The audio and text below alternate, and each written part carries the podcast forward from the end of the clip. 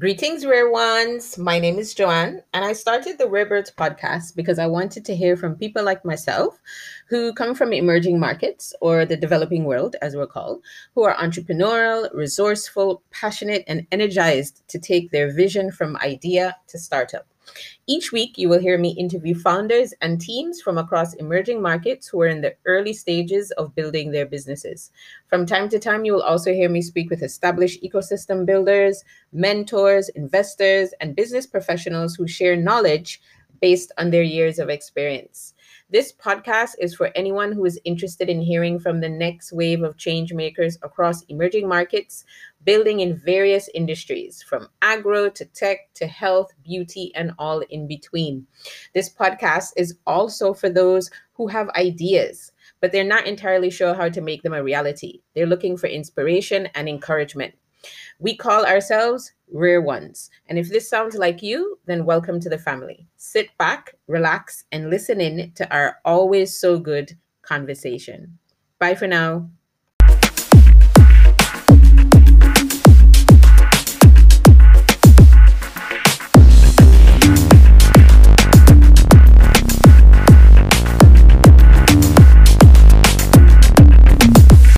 Greetings, rare ones, and welcome to the Rare Birds podcast.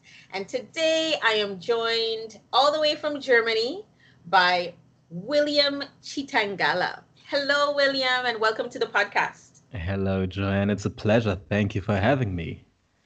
Thank you so much for being on. I'm so excited to have you as a guest. Today we're going to be discussing the African future. Yeah. Yes. But before we jump into the topic, William, tell us, who is William? You live in Germany. How did you get to Germany? And yeah, give us the background to, so we can learn a little bit about who you are. Fun story. Um, I actually grew up here in Germany, mm-hmm. but I was born in mm-hmm. Zambia to Zambian parents uh, mm-hmm. who moved to Germany, I think, in nineteen ninety. So I've been living here for around, yeah, more than thirty years. I've been also living, you know, the, the European life, um, worked in Italy for quite some time. It was a very good time. And yeah. during that time in Italy, it was a pursuit. So basically my mastery in innovation and entrepreneurship, studied a little bit. And there, mm-hmm. um, I own a company that builds companies, which means I'm a venture builder. Okay. And I focus really much on Africa, and especially how culture and technology go together. Right. Wow. That is pretty interesting, how technology and culture go together. Okay. Before we jump into that part, so you said you you grew, you were born in the Zambia. How old were you when you moved to Germany? Oh, it must have been, uh, I must have been three. Yeah, three. Oh, wow, three. Do you yeah. have any memory of all at all of your of your childhood? Well, up until that point, three years old in um, back home in Zambia. I do. And sometimes, you know how parents are; they bring memories back, even if you don't want to hear them. Uh, it was yeah, some fun stuff, though. Um, but still vivid. Um, I still um, managed to travel there, and still managed yeah. also to to reconnect with the family. And mm-hmm. um, a lot of course has been changing, um, mm-hmm. and I also look forward to, in a sense, contribute to that um, change. That is, even if we um, are now undergoing that COVID crisis, it's still going to, to, to happen. It's still happening, you know. Okay. It's very, very exciting. Yeah. yeah, you're my first guest from Zambia. Ah. So tell us, tell us our listeners a little bit about Zambia. I, I learned about Zambia in university when I studied the Lusaka Protocol. Yeah, politics. It's like, for those in the Southern Africa, it's like Zambia is um, has had a, a history in um, the African liberation. Um, Absolutely. In the mm-hmm. nineteen sixties, seventies, and um, and I think in the till the nineteen nineties. And it is a landlocked country, um, mm-hmm. um, and with an uh, with a nor- northern border to the Congo, also no- Lake Tanganyika, and you have this rich influence from um, Central African culture. It's like the mm-hmm. Congo culture, um, Amebenba, um, which means our people derived from the Congo. And then there's also some Southern African influence from the Ngoni and mm-hmm. the Zimbabwean, um, or what is what has been um, the the heritage of Great Zimbabwe and um, Mwenewetapa, um, mm-hmm. the pre-colonial empires, and it's an huge amalgamation of so many influences, and it's actually very exciting to, you know, find out um, the nuances of your African identity. Mm, yeah, William is uh, somewhat of a historian. When we first spoke, I think the first like hour, not hour, maybe forty minutes of our conversation was you breaking down all of Southern African history to me, remember? And yeah. you were telling me that you've dated your, like your family, your um, your lineage back. How many years did you say? Till until uh, up, up until when? Roughly about a thousand, a thousand one hundred A D.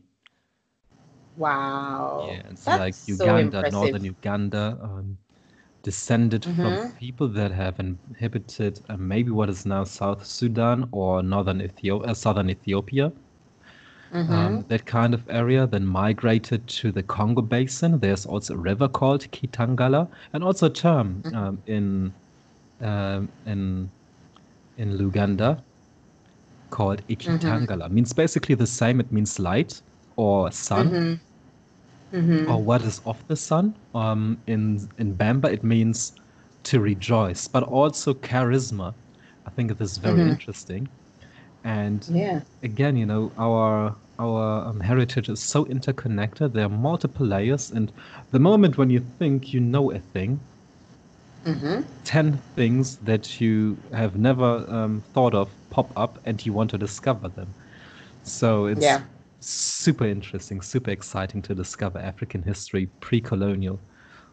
Absolutely, absolutely. And people, people obviously, we, we're not going to make assumptions. Uh, people, a lot of people know their history, understand their history, but there are a lot of people who only know Africa from a post-colonial perspective, but there's also a pre-colonial perspective. I remember one of the first books I read when I was in university was um, Cheikh Anta Diop's Cheikh Anta Diop's book, um, and I read quite a few of um, books by a lot of like pan-Africanists, and I was just like, whoa, because yeah. up until that point, everything I learned about the continent was within a, well, like growing up in the Caribbean, I mean, in, well, I can't say the Caribbean, I can only speak for where I grew up.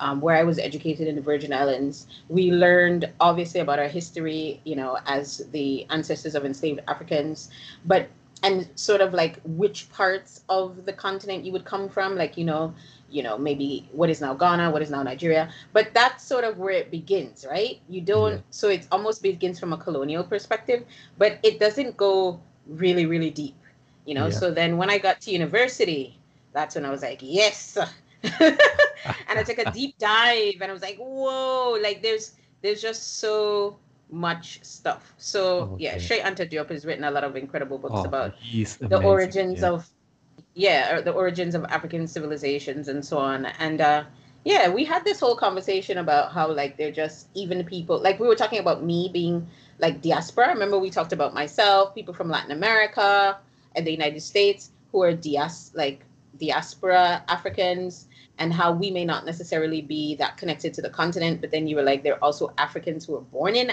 on the continent who are not even connected to their their history and their roots. So yeah, it was an interesting conversation. Yeah, it's, it's actually very interesting to act, uh, to have um, a sense of um, cultural continuity that you can build upon. And I must recognize that I'm actually in a very privileged position to know who I am that precisely.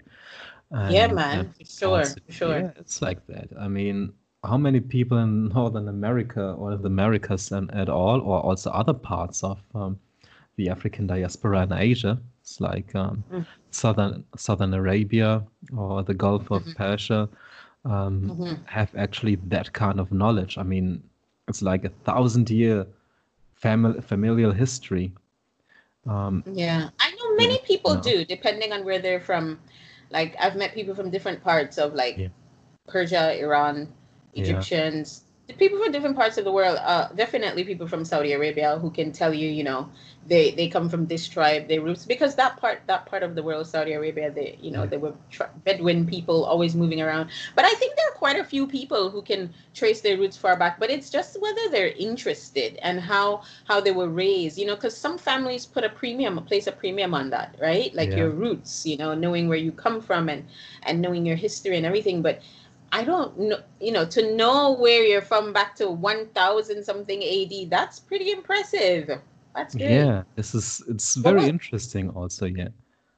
What was the most surprising thing you learned about your family, your family history? Uh, that my mother is of royal lineage.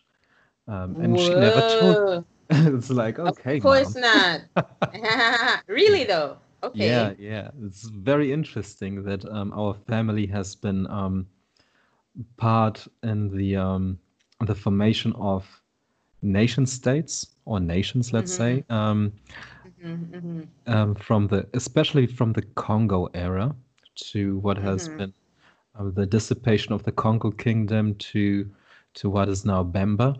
And she had a very what what she basically told me was um you know um we as kids, we didn't put much emphasis on that, you know we wanted to hear music, have our you know have our life, and she also gave that to me. But now that we are um, becoming more aware of that, that you know, um, very few people in my country and also my family are um, are having that kind of um, reflection that something is about to die or dissolve, and that is something that she has been instructed me in the last few years, mm-hmm. and um, also to um, you know to. to reconnect to that um, to that past. And I think it is very interesting to see that it doesn't actually um, change too much of the relationship to yourself, but more to mm-hmm, the relationship mm-hmm. you have with your people, you know, with the and yeah. also with the world, you know. It's very, very intriguing. For sure. So what yeah. was it like growing up in Germany? Um, I must say I'm I'm lucky because I grew up in a small town. Uh, mm-hmm. Small town life or village life is um, you don't get to know a lot about the world, so that you have to concern yourself with uh, reading or going out mm. to nature, just discovering, you know, just go out. And um, my friends are va- virtually coming from all over the world. And um, yeah. I think the first foreign language um, besides French I learned, I think, was Russian. And I still can speak mm-hmm. Russian. Uh, my mm-hmm. friends come from Vietnam, Italy, um, some come from the Caribbean, and I do still have this kind of um, very eclectic, um, um, you know, this very eclectic um, group of friends um, that I'm with. And it's very beautiful to actually have this um, when you can, when you, of course, can um, live in a diaspora. Sure. To connect also sure. with other cultures and also see, um, hedge your reality against other people's reality and see, okay, um, there are some shared experiences that I, as an African, also um, that other people also. Have. So that, in that regard, was very, um, um, I think, important for what I'm doing right now. Yeah, I love I love how you how you framed that sentence just now. Hedging your experiences against other people's experiences, right? Yeah, yeah. Exactly. I like that. I like you. that because I think we do that all the time, don't we? We're always doing that. I hope so. I hope so that we do. And um, um, and what I've been, you know, when I built my company, when I created a business plan. Um, I thought it was very helpful to not only do this out of a um, Eurocentric perspective, but or not only also out of an Afrocentric perspective, but also to compare different economic systems and different um, systems of bringing about innovation and entrepreneurship, um, learning from the Japanese way, um, that they have a specific model. The for lean, the lean way. Yeah, the lean way is also actually the the the the, the first principle of um, economics is that it is rooted in culture. Culture comes first, right. you know. Then comes mm-hmm. um, the economic system, and just to see how um, Lean, for instance, derives from an aesthetic and spiritual practice that is Zen, you know, yeah. the Zen philosophy, and how it has um, influenced the bringing about of innovation and entrepreneurship, um, also with Kanban and, and Kaizen and so forth, but also how the Chinese are doing this in terms mm-hmm. of embracing Confucianism um, as part mm-hmm. of their cultural fabric and bringing about um, economics, you know, it's like their thing. Um, mm-hmm. And discovering, okay, what is actually the African? Um, and Singapore as well. Thing. Singapore and has Singapore. really been good at that too. Yeah. Exactly. You you start with culture, you know. Starting it's with like, culture. Starting with culture, yeah. For and sure. one of one of your guests, uh, Kitawa, I'm giving a shout out to you, Kitawa. Hey, Wendell. Kiki. mm-hmm. She said, um, "Culture eats lunch for breakfast," and it's true. I like, saw that on Twitter. Eats, culture strategy. It's like so beautiful, yeah. and um, just to having mm. um, that that leap from okay, you are now reading Cheikh Anta Diop and um, I don't know so many hist- uh, African history, but how do you actually connect that uh, with what you're doing right now, and even more important, with our future? How do you actually make this work? And I think mm. this was actually so such um, an amazing journey um, intellectually, but also. Real physically had to travel a lot in order to understand, and yeah. yeah it's like now I'm here and ready to go, you know. It's like let's let's take that future and build it, you know. Absolutely. So that's a perfect segue into just your your business and and your entrepreneurial pursuit. So what exactly is the name of your business and what do you do? Yeah, my company is called Chitangala dot I O, and mm-hmm. it is a venture builder. Uh, more precisely, mm-hmm. an innovation studio, and we focus on um, bringing about innovation um, mm-hmm. that is focusing on the African economy or African economic um, challenges.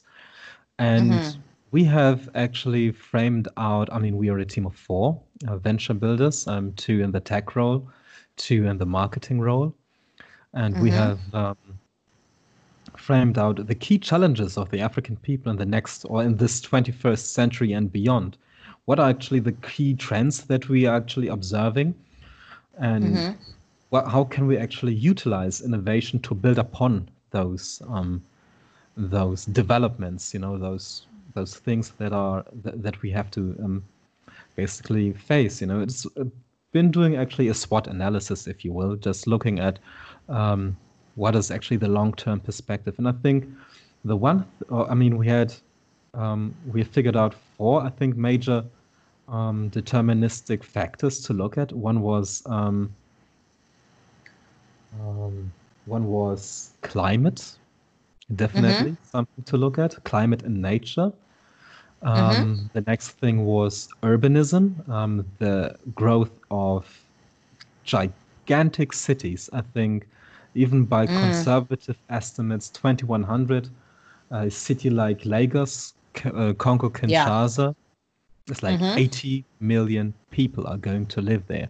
eighty million. Absolutely. Germany has Absolutely. eighty million people. I mean, just yeah. picture that. You know? And, well, you um, know, William, I mean, just looking yeah. at looking at the numbers alone, yeah. um, I think it's something like by twenty fifty, the continent is going to have two point four billion people. mm, yeah, I mean, just picture Some that. crazy number like that. Yeah, yeah, yeah. And all under, right now, very young, but then all under the age of twenty-five or something, yeah. very young population as well.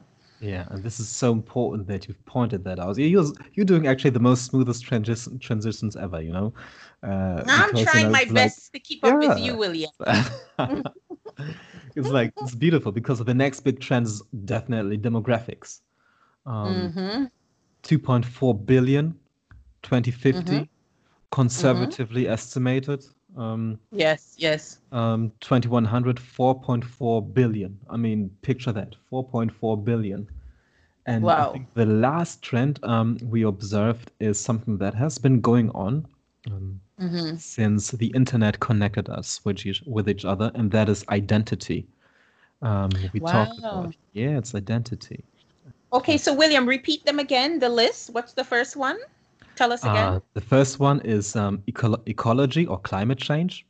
The okay, second uh-huh. one is urbanization. The third one okay. is um, demographics. And mm-hmm. the fourth one is, uh, what did I say? uh, identity, African identity. Identity. Yeah. Okay, brilliant. Yeah. Mm-hmm. We have focused on solving the um, issue that comes with affirming an African identity. And mm-hmm. identity in us so far, in us so much, is um, so beautiful to tackle, because you could have four point four billion or two point four billion people um, who are not having the same shared experiences, um, who mm-hmm. think, you know, they, they think of themselves first as, you know, Ghanaian, Zambian, um, African-American, you know, you name it. Or even even even even deeper than that. I mean, if you're in Ghana or like if you're in Nigeria, you might think of yourself as Igbo first, yeah, before Nigerian, depending on where you you know you come from. Yeah, definitely. Yeah, and even yeah. then, you can also further fragment it, you know. But something actually oh, yeah. very interesting is happening, and I think mm-hmm. this is thanks to the internet. Um, thanks yeah. to also, um, I think a positive aspect of social networks has that. You have a generation of Black people all around the world and the continent that um, embrace that they are Africa, that they are African mm-hmm. first. It is a growing number. Mm-hmm. It is a substantial mm-hmm. number. It is not um, that every you know Black person in the world views themselves as I'm African first. It's still you know right. You know, mm-hmm. but it is substantial enough to actually see that these people who do. Um, could actually facilitate an economy that could, you know, be around two hundred million to five hundred million, um, mm. to eight hundred million to maybe one point one billion. Mm. So it is substantial. And we are dealing with young people. And do you know how young people affirm their identity? It is like they go out and consume culture. You consume yourself into being something. Um, mm. You engage, you experience what you want to be.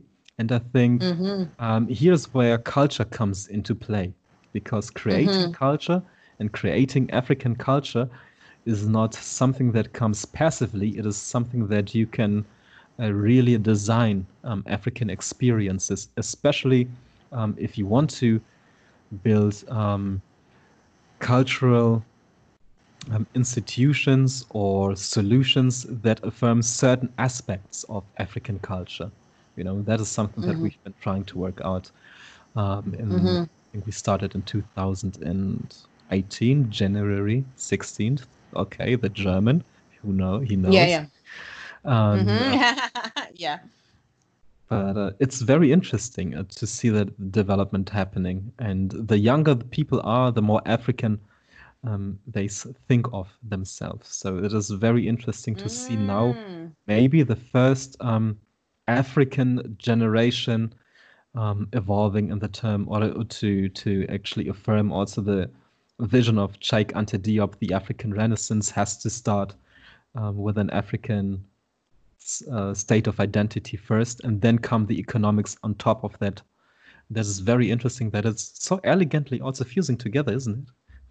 Yeah.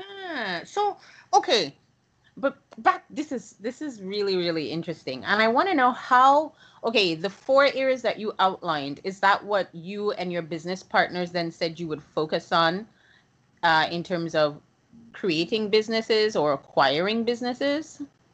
Mm, we want to focus on identity, um, mm-hmm. and I think the. I think other um, entrepreneurs are far better in um, solving other areas um, mm-hmm, than we mm-hmm. do. And it is indeed, right. uh, we don't only want to build businesses, um, mm-hmm. but also at a stage, I think makes also sense to acquire um, um, businesses into the portfolio, um, depending, right. of course, um, on how they are actually in line with, um, with the vision. But I think um, this is less of the problem, but... Um, But actually the good timing, maybe you know, it's like two, three or four years, we can talk about hel hello entrepreneurs. I hope that you're listening about acquiring um, businesses. Sure, sure. So the team that you have, they're in Germany. Yeah. You guys are building businesses and I guess acquiring, or in the future, you'd like to acquire businesses. Yes? Yes. So tell us a little bit about some of the businesses that you have now in your portfolio. Yeah, what are you guys working on? There's one company I'm particularly proud of. Um, it is. Mm-hmm. We just had a session before we actually um, came to talk. Um, okay. It is a food and life science company. It is in the intersection between food and life sciences.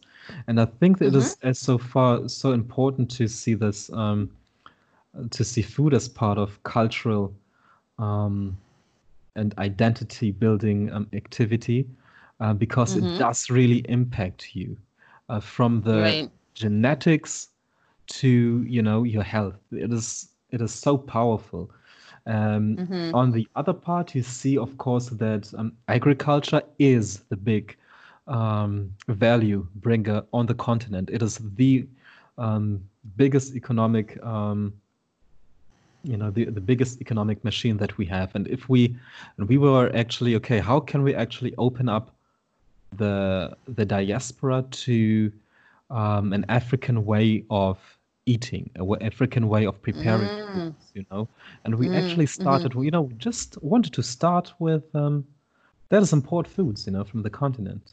And then we encountered, mm. of course, many problems, and you know how uh, difficult um, international trade is. It's one of the most ungratifying um, businesses or economic sectors you can operate in, especially really? as an African. It is, um, it is mm. cruel because there you meet.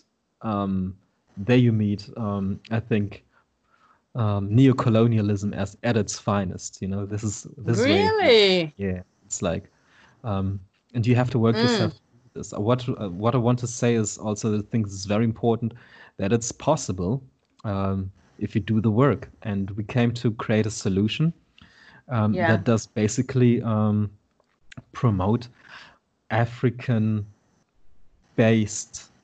agriculture and food culture across the diasporas, because we came to research that people who migrate from the continent to the West face mm-hmm. a lot of health issues. We have seen this in the Somali community that migrated mm. from Somalia to Sweden. It is, there, mm-hmm. There's a very good study. There's a massive community you know? there. Yeah. In, in, they, and in, in uh, Minnesota, in the Minnesota U S. Minnesota too, I think yeah. Mm-hmm, mm-hmm. Mm-hmm. And it is like, um, and now you see this also in, uh, during the corona crisis. There are things um, that we have to be very wary of, that um, culture is not just um, eating good for the sake of eating good. It is also a eating for health. And African foods are, because African soil is extremely rich in nutrients that we need. Mm. I mean, we come from a biology, but, um, from a continent that just mm-hmm. because you have migrated um, or have been taken forth out of the continent um, six hundred years ago or four hundred mm-hmm. years ago, mm-hmm. it does not mean that your biology is actually now um, adapting to the reality that you're in, you know? I mean, there have been studies done on that, you know, on like African Americans and people like myself who are in the Caribbean and Latin America. Oh yeah, there have been those types of studies that have been done on how, for example, why is it that certain communities of African descent only suffer from, say, hypertension? Like just mm-hmm. a random example. And they believe it, it it's definitely connected to the fact that, you know, you have certain groups of people that were taken from, I guess, where their their original homelands, where they would have been eating and living a certain way for a very long, long time. Mm-hmm. And then after being removed, they had to adapt. And through that adaptation, there were changes and so on and so forth. Yeah, it yeah. happens. I think there have been studies like that done on Jewish communities as well. Yeah. Around well, this, the world. Yeah. So th- there's also, again, you know, hedging this reality against other cultures, you know. Um, mm-hmm, mm-hmm. I think it's very interesting to, to, to see this. And what we want to achieve with this venture, its name is Kayakayo. Um, Kayakayo. Is, you know, is the, you know, our assumption was that everyone loves African food, mm-hmm. but most people just don't know yet. So what we want to um, actually do, it's not only to target African people, but I think that African foods, African way of eating um, also mm-hmm. Um, mm-hmm. is um, brings about health. Um, mm. Does also mm. affect, um, I think, or diabesity. I think the this term is actually very important. Something that diabesity. We have yeah, diabetes, mm-hmm. diabetes type two and obesity. Um, oh wow! That yeah, we are susceptible to, and when you live mm-hmm. uh, in the northern hemisphere, or you know, uh, um, a little bit further in the north. Um, Um, you got to make sure that you get enough sun. Something that yeah. is also unaddressed. Very important. I, I, it's beautiful outside. I go, I'm going to take a walk for some hours. And okay. um, and also, of course, um, eating well. And to, to, to put this not um, only in kind of an advice, we thought it would make sense to launch a lot of, you know, brands that are actually um, tackling this this um this issue, but also to educate um, people um, about the benefits of African food culture, meaning also the eating itself, um, which means eating, you know, when you eat, I think this is in the Caribbean quite the same, you eat in mm-hmm. company, you know, it's like with a family. And this is also very healthy, you know, when you have one bowl um, and several side dishes, or you share a plate, um, shown to be also very um, healthy to the Uh, to, um, to your, you know, especially to your gut, to your gut mm-hmm. microbiome, and um, to and some some communities do um, adapt better to Western lifestyles, like the Eritrean and Ethiopian community, because they mm-hmm. have their food culture, they bring it with them, and some mm-hmm. others don't. You know, it's like very interesting to see this that um, you can actually tackle a lot of problems, and then there's also the The um, development factor is like we work uh, with our um, farmers and producers, all African, um, on the ground. Um, even if it's pest control, we have also um, a company that we work with and also um, are engaged in uh, with a, a robotics company that is doing mm. stuff. So it's like a vertical integrated um, uh, solution, if you will, from the continent um, to now first Germany, but hopefully to other parts of the diaspora as well too. Okay. Mm-hmm. Wow. So you've got you've got the agriculture company, you've got what was the you've got the the tech company? Yeah, so robotics. Robotics, which is yeah. focused on oh, how how is the robotics solving uh, a problem? And I'm assuming this would be a problem somewhere on the continent. What exa- how is it being used, the robots? It's for pest control. Um, wow. For plant protection, we use drones. Um, mm-hmm. It is this is actually not a company in our portfolio, but a company that um, uh, I'm involved in. Um, not in nice. Chitangala dot i o, but I'm still involved in this company. And what it does is um, it uses robotics to um, actually increase the productivity of African agriculture and make it also um, make um, good pest control affordable for smallhold farmers. You know. Um, so that we also can keep the a, a good portion of the of the land of the wealth and also the um, the benefits of better agriculture into the into the hands of people who have the land already. You know, it's like not the big mm-hmm. um, multinational companies that are buying up, um, you know, African lands, but you know, it's like they can do it. Yeah, mm-hmm. absolutely. So, what is your vision for your company, Chitangala dot i o, yeah. with the lovely website? Oh, thank so cool. you. So the vision is, um, I think to, I, I think it's a very bold vision, but mm-hmm. I want to bring about with this company a new form of humanity, um, mm-hmm. in a sense that technology has ha- had in the past actually failed to do that, to address mm-hmm. the humanity in um, of um, in in our world, uh, we see well, that technology technology yeah. can't do that, right? Only people yeah. can. The technology exactly. is just it. Technology is just the tool, but people yeah. still have to be human and and do yeah. the human work, right? I agree with you. You know, this is something that um, I learned it actually the hard way, because when I was mm. in Italy, I was doing some research on how blockchain can actually um, you know, solve problems. And there's actually always, I think, in tech communities um, a cusp that isn't crossed mm. because they are too tech centered. Absolutely, one hundred percent. You know, it's like you doing then one hundred percent. Technology for technology's sake.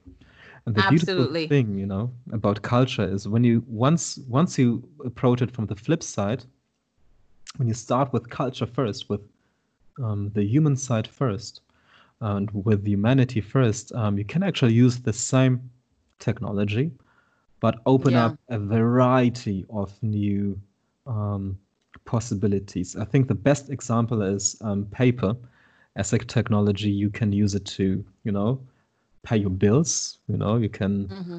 uh, use it as a ledger, you know, it's money mm-hmm. and so forth. But mm-hmm. I think the big value of paper is that it is a storage of collective identity.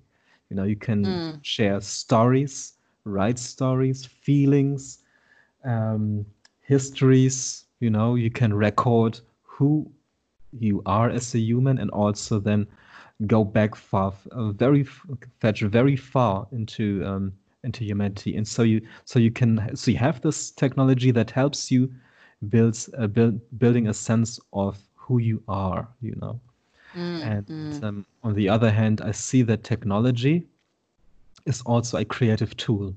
You know, it is something yeah. that you can use just like a pen, pen and paper, to write mm. history, to express yourself, and. Right. Um, to also to reframe what technology is is something that um, that we had to do first before we actually start anything, that we use mm. technology or we use innovation because um, we want to not only um, yeah have something in the world for its for the sake of self, but create mm. stories and identities. And Uh, it is not so that um, this idea is novel. I think a lot of companies have done so, but in but in the process of their success have forgotten how important uh, the amalgamation of um, the liberal arts and technology is. I think the best example was Apple, that started mm-hmm. out um, with with this claim of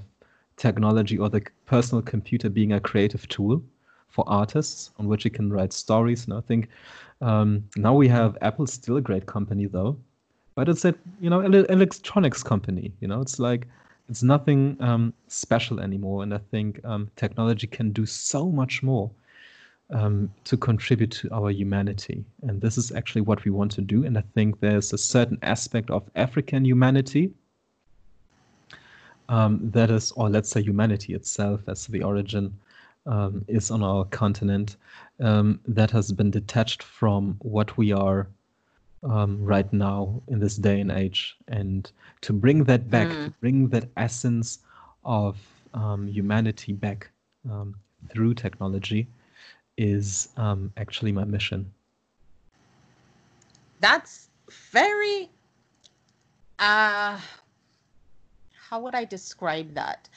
That is definitely a different way of thinking about about how to use technology, mm-hmm. and I think it's refreshing. That's the word I'm looking for. That's very refreshing. refreshing because, you know, William, right now I think everything is so siloed. I'm in tech, whatever that means. You know, people are always like, I'm in tech, I'm a woman in tech, I'm doing this tech. Like, it's very sort of like, okay, for example, if you're an artist, You're, you're not supposed to be tech, but mm. tech is in tech is everywhere. Tech, you know, it's not a si- it's not siloed. It's not like when I get up in the morning, I I don't interact with technology. I'm interacting with technology every single day of my life. Everybody is in tech, you know, I yeah. mean, maybe the people designing the technology are perhaps a little bit different, but even then, most people that no technology, it's self-taught. They they tinker with things, they play around with things, they teach themselves things. But mm-hmm. I think the point you're trying to make, and correct me if I'm wrong, is that technology has been extracted from like the creative and, like you said, liberal arts like process, and now it's become so so just very specific and very narrow, and people have become very detached from it. And I think that's That's a fault of the tech community. I think the tech community are not very good. Like you said earlier, they build tech for tech's sake, and they're not very good at educating people on the technology and why we need it and how it should be used.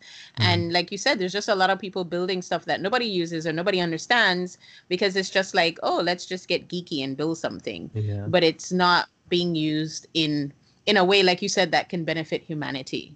Yeah. Is that right? Like, is that what you're saying, essentially? Yeah, I think this is so on point. You know, there's so, of course, now we're um, at, um, I have to give a shout out to Sonia, who uh, with um, whom I talked to uh, yesterday. Sonia. She's from New York. Yeah, Sonia Ganes. Hey, Sonia. And hey, Sonia. Uh, she is amazing because what she actually does is uh, she is one of those persons that can move, or not say move between those two, two worlds, tech and culture or the arts, but she embodies that, you know, she is both. She um mm. she knows how to um how how to uh, work with both faculties, you know, the the rational mm.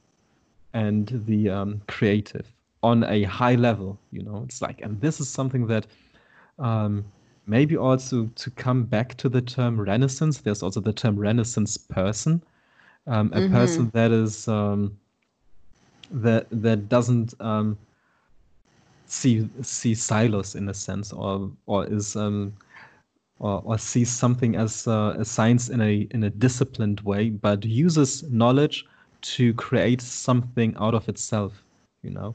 Yeah. And, um, I think prior to the Industrial Revolution, this was actually the main source of education, that you had people that were, you know, um artists, architects, uh, mathematicians, uh, lawyers, mm-hmm. you know, in, in one person, you know.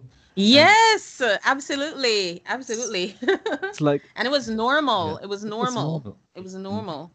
And I can also understand out of an economic reasoning that you have to have a society that is specialized. But um, in this age, um, with the abundance of information, I think we need more people who know how to extract Um, the information from a variety of um, sciences and arts. Absolutely. And create Absolutely. something entirely new, you know. That's like, I agree. Yeah. I agree.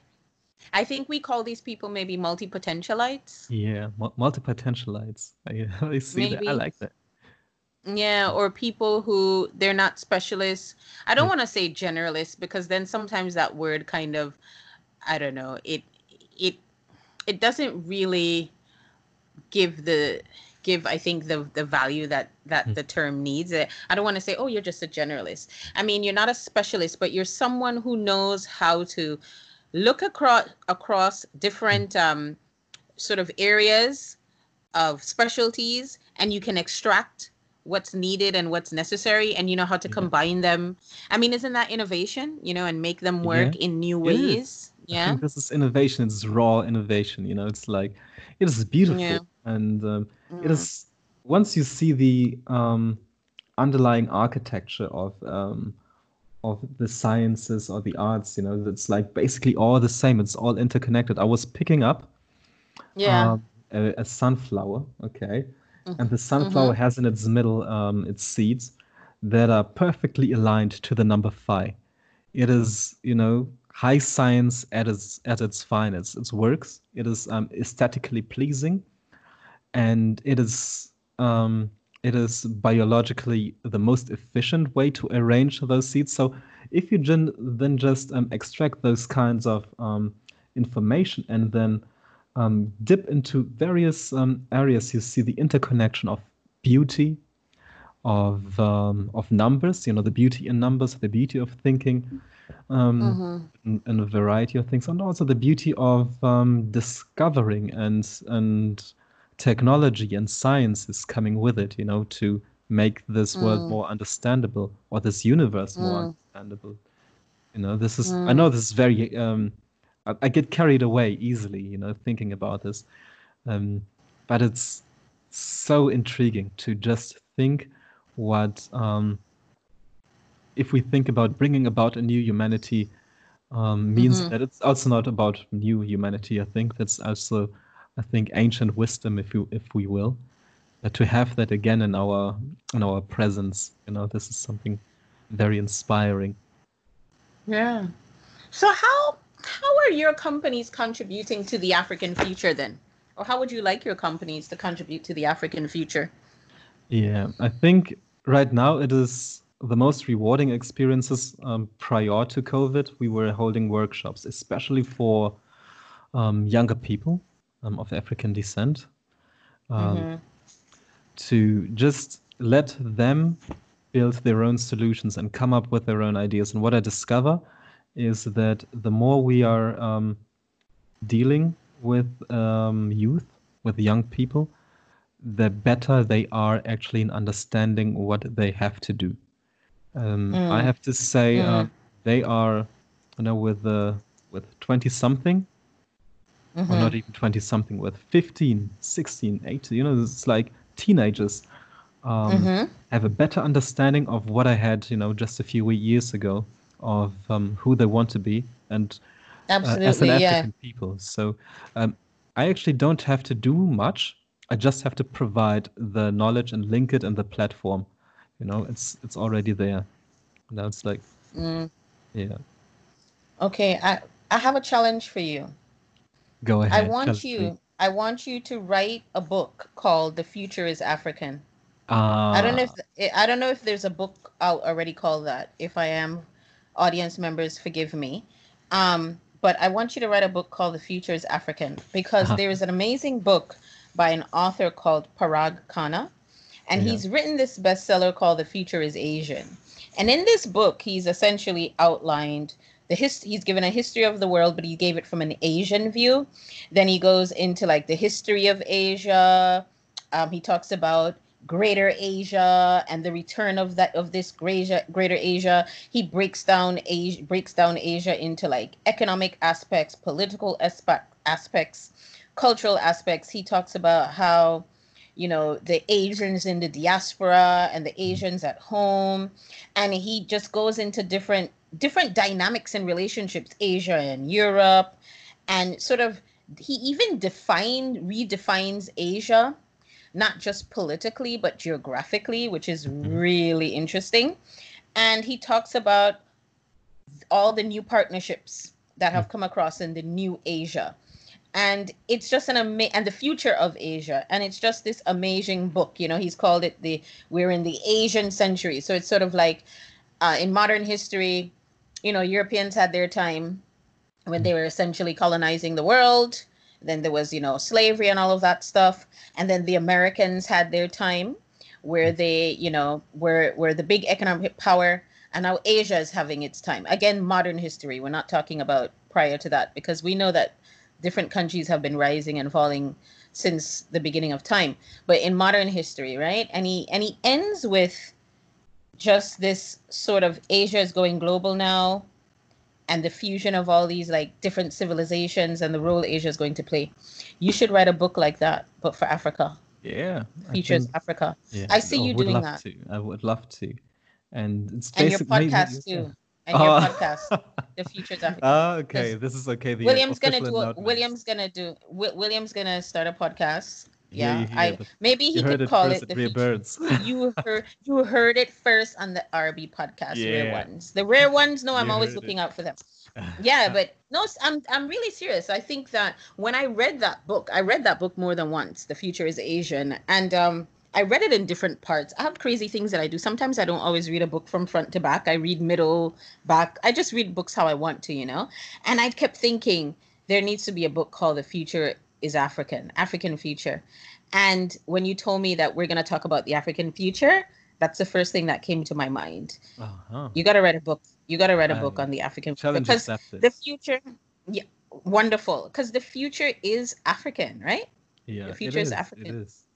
Um, without yeah, I mean, just without, I mean, just factually, yeah. looking at the numbers, looking at the trends, the future is African. Um, so, yeah.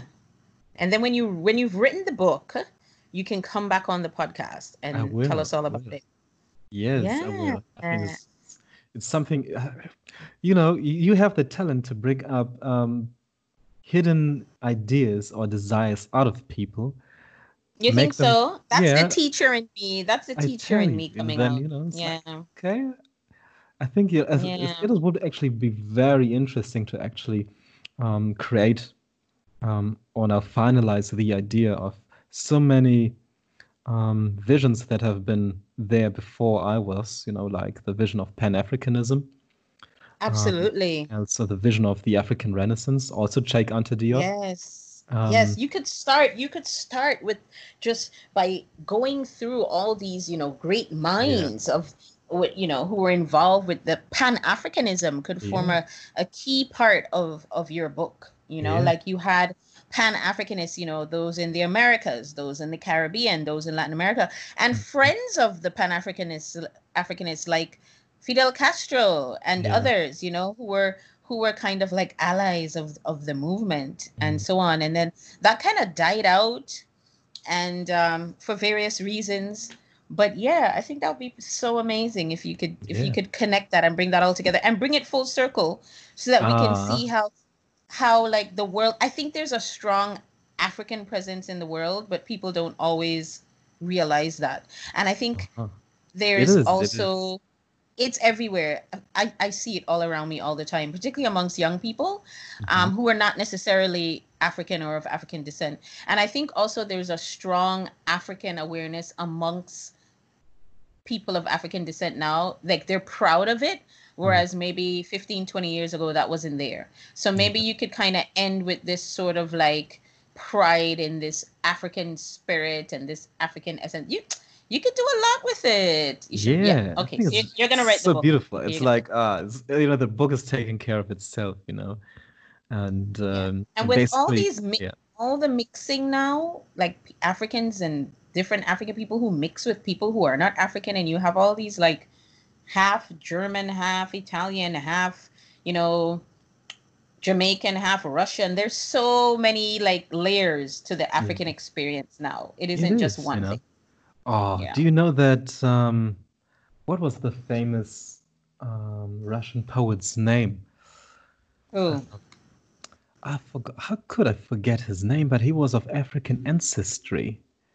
I'm not surprised. There's Pushkin. so there's so many people. Oh, really? Pushkin. There's so yeah. many, there's so many people who have an African heritage, but we also, we have to remember that historically, you know, proclaiming your Africanness wasn't always something to be proud of, right? Yeah, but, but he now was so that's pure. He was super black. I mean, he was proud of him, um, his his ancestry. But now, yeah. more so, because yeah. remember we talked about like how complex blackness is in, yeah. like for example, Latin America.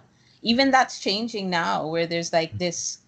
People are more proud to say, like you hear the term Afro-Latina a lot. Mm-hmm. So people are proud to say, you know, I'm African, whereas before that wasn't always there. Or like, you know, just different parts of the world, how people experience blackness differently. I think there's more pride now than there was before. So that could be a part of, you know, the future being African, this, this sort of um, global communal sense of Africanness and pride in African yeah. culture and how that's going to all impact the continent in a positive way, economically, uh-huh. culturally, politically, socially, all aspects. Exactly. I think this is so interesting to see that um, also coming um, together, you know, I mean, the the, the basic um, cosmogony of the African people from mm-hmm. ever since is the circle, you know, it's like yeah. there's birth, you know, um, day, dawn and death, you know, it's like Um, like in the Congo, but also from the from the Nile Valley civilizations. It is like mm-hmm. everything moves in circles. And mm-hmm. we are now more or less, um, I think this is what is actually meant with African Renaissance, so the rebirth um, of African um, identity or of the African thought in the world. And to see this and to discover and to dissect, of course, um, the different um, truths people have acquired through our separation and yeah. to reunite this into one big um, consciousness, consciousness, not only as a creative part, but also as an economic activity. Um, this is what yeah. actually culture is, and to create that culture um, or this cultural, at least, or the, the cultural institutions that can bring forth several aspects of um, our identity. This is something extremely intriguing, very intriguing. Absolutely. I want to read from your website. Is that okay, William? Please, please. African Art of Innovation. We create tech ventures for the African future. Okay. Then you talk about your vision and, you know, the, the vision, the Renaissance, age of innovators. And then you say the wealth of our continent is not in our minds. It's in our minds. Beautiful, right? M I N E S, M I N D S. And then who we work for. We work for the next billion. How will young Africans engage with the culture, create a sense of identity, all the things you mentioned before, and share their ideas to billion, to billion of other users? By merging the digital and physical world, we design culture-centered experiences that inspire products that are cool and solutions that are bold for a taste-making and mobile-only generation. Yeah, we build Afrotech ventures. Amazing. I love, like, just all of that. Oh, thank just you. All a lot. Of that. Thank you a lot. It resonates with me. Yeah, I like it. I like it a lot. So oh, this will give people an idea of, you know, what you're trying to do and what you're trying to get at when you say, you know, an African future. Like your whole your whole ethos, like everything on your your website, the work that you do, is all about building building something unique for the future, particularly for the younger generation. Yeah. So yeah. yeah. So, oh, you know, so um cool. Uh, at the ending of each show, I always ask guests to to share lessons learned, not advice, but just lessons learned from your experience and or any encouraging words. Um, yeah, I think due to the fact that um, we are now as a global community in a um, in a phase in which we have to keep trying and pivoting. Um, I think it makes sense to to reach out, to not be afraid or too proud to reach out to people um, who could propel your idea forward or just give you um, some balance, you know, in times of uncertainty. This is my take, mm-hmm. Joanne, from reaching mm-hmm. out to you. It's like mm-hmm, mm-hmm. keep your eyes on the prize and mm. and continue that long-term vision. You know, it's always. Of course, um, even now, now even more mm. um, tempting to mm. give in to a to a frustration or to you know to the anger that we have to face. Oh my and gosh! Then, as yeah, you, as like, William, I want to interject very quickly because as yeah. you say that right now, yeah. there are uprisings in the United States. Exactly. Black people. Yeah. And black. And, and the allies of Black people. Yeah. So what you said just now is so pertinent. Please mm. continue. Please I continue. Think, because I was thinking about them, you know, it's like I'm thinking mm-hmm. about my community. Mm-hmm. And mm-hmm. Um, I, I, you know, sometimes it seems daunting to um, be uh, kind of repressed into this situativeness or to this hell, this tactical hell in which you just respond to an immediate violence or an immediate emergency. Um, mm-hmm. It is so strong and also so tempting to get back to um, contemplating the future that we have. And that is also promised, I have to say. All we have to do is to keep our eyes on the prize. And I mean that is promised by the very mm-hmm. definition of the word. But this is topic for another podcast, I hope so. Yeah, we got to yeah. do like a panel on this. But no, yeah. it's it's it's it's relevant and it's true. Yeah. And I'm glad you I'm glad you mentioned that. I felt like we can't do a recording without mentioning that, right? Yeah. But I think, you know, these times, not just Black people, because there are Black people all over the world who are looking at the U S now and who are just kind of like, oh my God. We're all having conversations wherever we are, whether we're on the continent, in Latin America, in the Caribbean, wherever we are as Black people, the conversations are happening, right? Mm-hmm. And it, these aren't new conversations. Like everybody knows what's been happening in the United States. Everybody knows the history of the United States. But when these things happen, there's like this reflection that happens, there's this inflection that happens, you know, like we're constantly reminded that there's there's this pending struggle, you know, yeah, yeah. like it's always in your face. But I think um, there's this guy in America, what's his name? Big Mike. He's like, a, is he a rapper? I can't remember. People who are America, who are for American who are listening would know. He he he's he's in Atlanta and he gave us, he gave like a talk, like a speech. and he was in, he was trying to inspire the younger people, like stop burning, stop stop looting and burning your own, yeah, like your own things, you know? Like, I know you're angry and I know you want to burn everything down, but then you're going to wake up tomorrow and you're going to realize you burnt down all your businesses. You burnt down all of your assets. Like, that's not the way forward.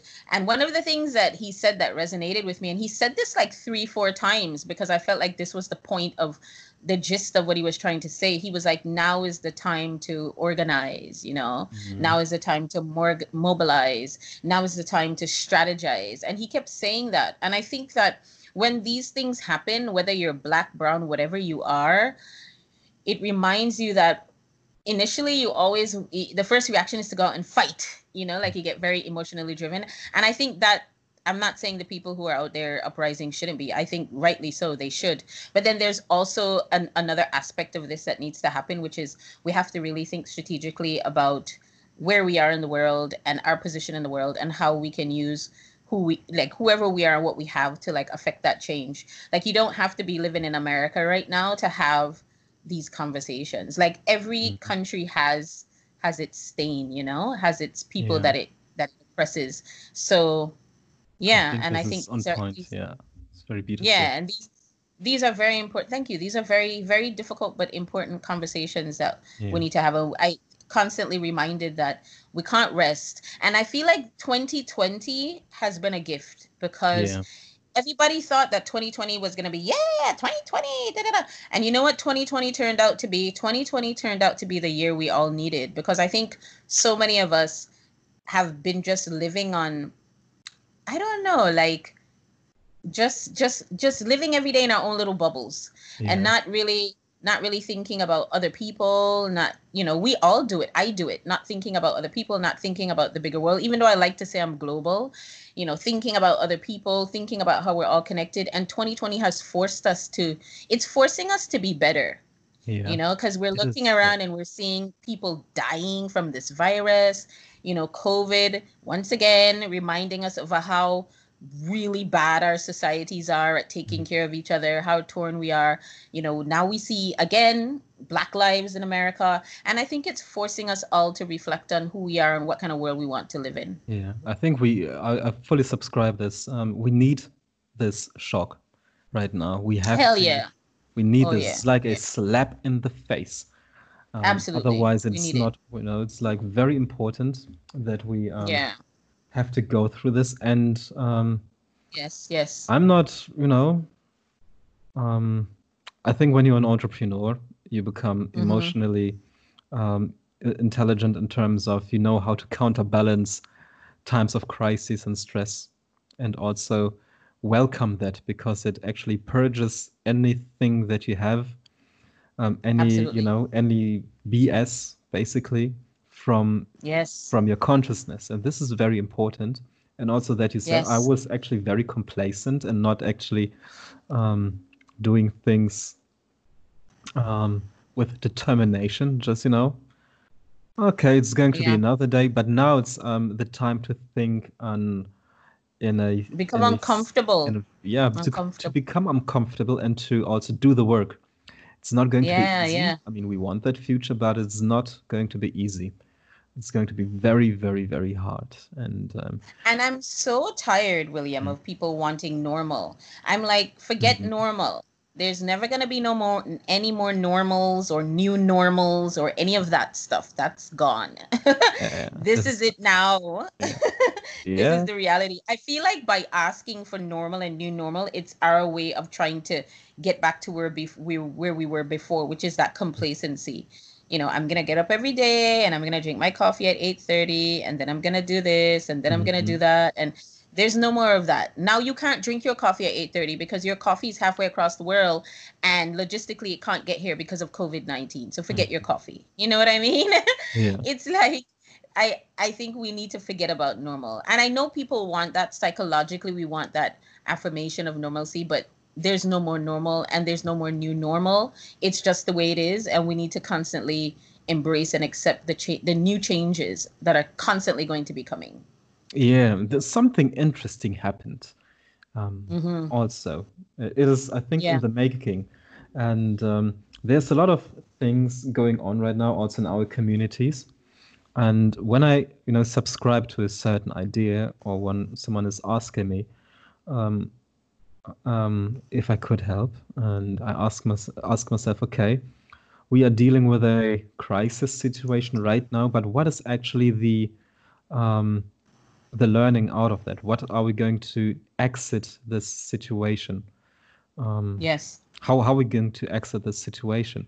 And in COVID, when it comes to COVID, there's some um, aspect that I have to say is that um, indeed something is happening. It is like people like you and I sitting, I think, eight, nine thousand kilometers, you know, apart. Yeah. Get together and, you know, very far away and try to be productive with each other. You know, it's trying to absolutely um, exchange economic value, you know, and yes. this is happening effortlessly among African people. Um, yes. You can see this in the um, in the Rare Birds group. Oh yeah, in our um, in our WhatsApp group, yeah. Yeah, it's like podcast group. So yeah. many initiatives are launching, and um, yes, some people are working also, on exciting things. Yeah, it's like also the activism to counterbalance or to the um, the the effects of COVID um, are going to result in collaborations with the exact. Um, learnings and organizational structures that we have built. So after COVID, you know, it, it is going to, it's not going to be talked about by the end of the year, I think. Mm-hmm. But what happens then? You know, it's like, what happens then? And this is also, I think, in the case of uh, what is going on in the U- uh, U S, how are we going to organize? And it's the case for COVID. I see that um, there is some kind of institutionalization of our relationships happening. You know, yeah, it's becoming yeah. real, real, um, an asset. So and I think this is the way to go. And maybe it is also good that um, this entire pandemic and the economic um, aftermath is, you know, you know, happened so early in this century, in this decade. You know, I mean, it's going to yes, pass, obviously. Yes, it will. And but it's so going we, to open up yeah. so many new opportunities yeah. for and African entrepreneurs. You see? Yeah, yeah. We, we are still yeah. young. Ten years from now, no one will, will talk about that. And we are still super young. And I'm going to be young. Yeah. It's like, this is going to be beautiful. Yeah. Awesome. So there you have it, folks. The African future. I'm excited about the African future, William. Are you? Oh, totally. I can't wait. Getting up every day, ex- expecting it. Yeah. I mean... Um, I think there's so much to come out of the African continent that will have an impact on the world. And anybody who does not get that by now or doesn't understand it, well, I know all my listeners do. That's why they're listening to the podcast. But not that the podcast is just Africa focused. You know, it's developing world, but a big part of the developing world is African continent, right? So um, anybody that doesn't understand that is sadly, sadly misguided. So yeah, the African future, folks. So William, where can people find you? Um, do you have socials, um, your website, all that good stuff that you want to share? You know, I'm actually a little bit social lazy, but you can find me on LinkedIn. My website is w w w dot chitangala dot i o. Um, hit You're me very up active right on LinkedIn, though. Yeah, You're very I'm active on LinkedIn, LinkedIn. Yeah. Like, this is my game, so I don't know how um, Instagram works, so don't even ask me or dare ask me how TikTok works. Um, okay, well... Hit LinkedIn, me up on LinkedIn and your website. Okay, yeah. cool. I think LinkedIn is the best place. So just search yeah, for your is. name, William Chitangala, C H I T A, Chitan, A N A G L A, Chitangala. Yes. Yeah? Okay, yes. I hope I spelled that correctly. And people can find you. And I'll also put all your details in the show notes as well. And your LinkedIn will be there so people can connect with you. William, Beautiful. It has been an absolute pleasure. I'm so happy yes. that you were on the podcast. Wonderful. Thank you so great, much for great. joining us. And for sharing with us. Thank you too. Okay. Thank you too, Joanne. All right. Okay, guys. The African future. Think about it. And until next time, bye for now. Hey there, Rare Ones. I hope you enjoyed listening into this week's conversation. The Rare Birds podcast is available for listen across all major platforms, including Apple, Spotify, SoundCloud, Stitcher, Anchor, and several more. Please share our conversations with your friends. Don't forget to subscribe to our weekly newsletter. You can do so by opting in on our homepage of our website, w w w dot rare birds h q dot com. The weekly newsletter provides analysis and data around the topics explored in our weekly conversations. Lastly, I would love your feedback and spend way too much time on Twitter. My handle is included in the notes section of each episode. Tweet me your thoughts, ideas, opinions, and feedback because I'm always looking for ways to improve my craft. If you absolutely love what you heard, then rate us on your favorite podcast platform. See you next week for more conversation. Bye for now.